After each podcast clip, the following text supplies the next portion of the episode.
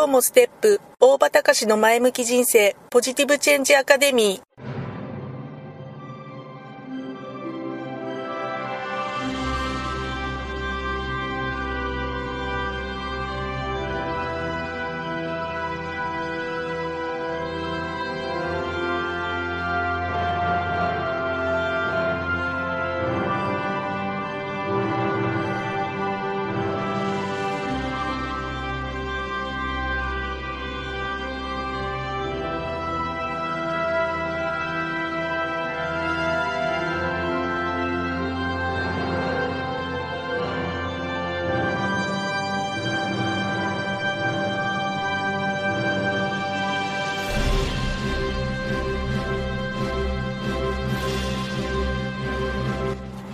今日もステップ。大場隆の前向き人生。ポジティブチェンジアカデミーは開業から20年行政書士として奮闘している大場隆が日々活動している中で感じたことを通して皆様に前向きな変化をお届けする番組です。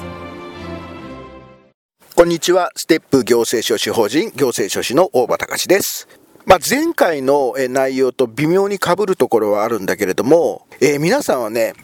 仕事でどうしても集中しなくちゃいけないのに、えどうしても集中ができない。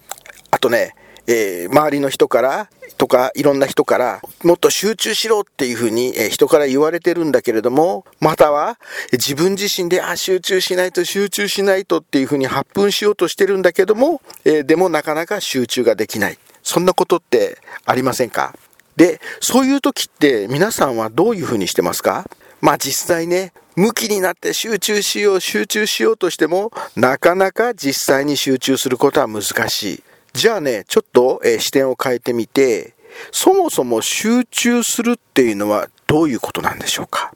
考えてみるとね実は集中するっていうのはえ結果であって動機ではないんだよね。何かの行動に対して結果として集中してやっていたっていうことであって、集中するっていうことが動機であるっていうことではないのかなっていうふうに思うんです。結果として集中しているっていうのが実のところ本来の状態なんじゃないでしょうか。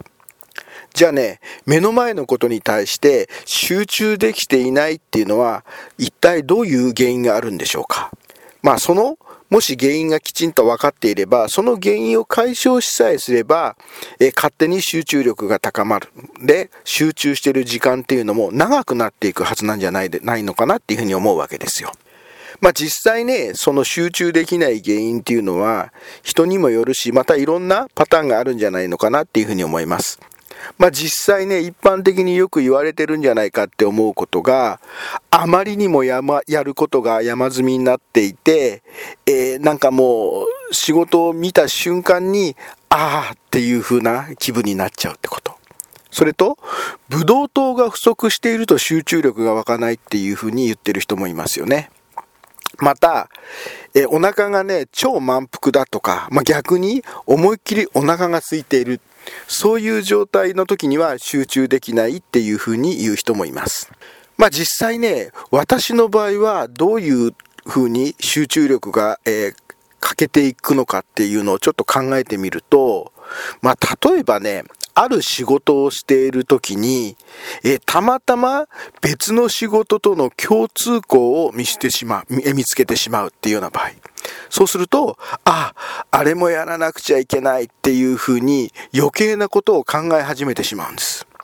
そしてね、また、えー、別の共通項から別の件を見つけて、あ、そしてまた、あ、あれもやらなくちゃいけないっていうことで、えー、違った、えー、ところに、え視点がいってしまうっていう。このパターンで少しずつ少しずつ集中力が分散していってしまってるっていうのが私のパターンなのかなっていうような気がします。じゃあね、そういう場合はどうしたらいいか。もうとにかく目の前のことを、に、を片付けるっていうことに専念をするってことです。目の前のことを片付けることに専念するっていうことはどういうことかっていうと、目の前のこと以外は脳から完全に消去するってことなんですよ。要はね、例えば、スマートフォン、あとはパソコンね、えー、あとはまあ本当本とか、えー、資料とか、今やっていること以外の情報はとにかく目の,、ま、目の中に入らないように目の中頭の中に入らないようにするっていうことが一番大事なんですよ。他の情報経路を遮断する。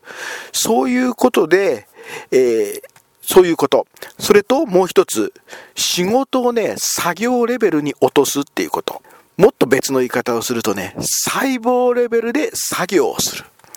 そういうようなことを心がけて目の前の作業を淡々と行うっていうことが、えー、集中力を、えー、分散させない集中状態を作るっていうことのの方法として私が今普段心がけていることです。まあ、皆さんはね、実際、え、自分自身が集中して作業をするために、え、どんな工夫をしていますか？まあ、いろんなね、やり方っていうのを聞いてみて参考にしてみたいなっていうふうに思います。ということで、え、今日の放送は以上です。また次回の放送まで、えさようなら。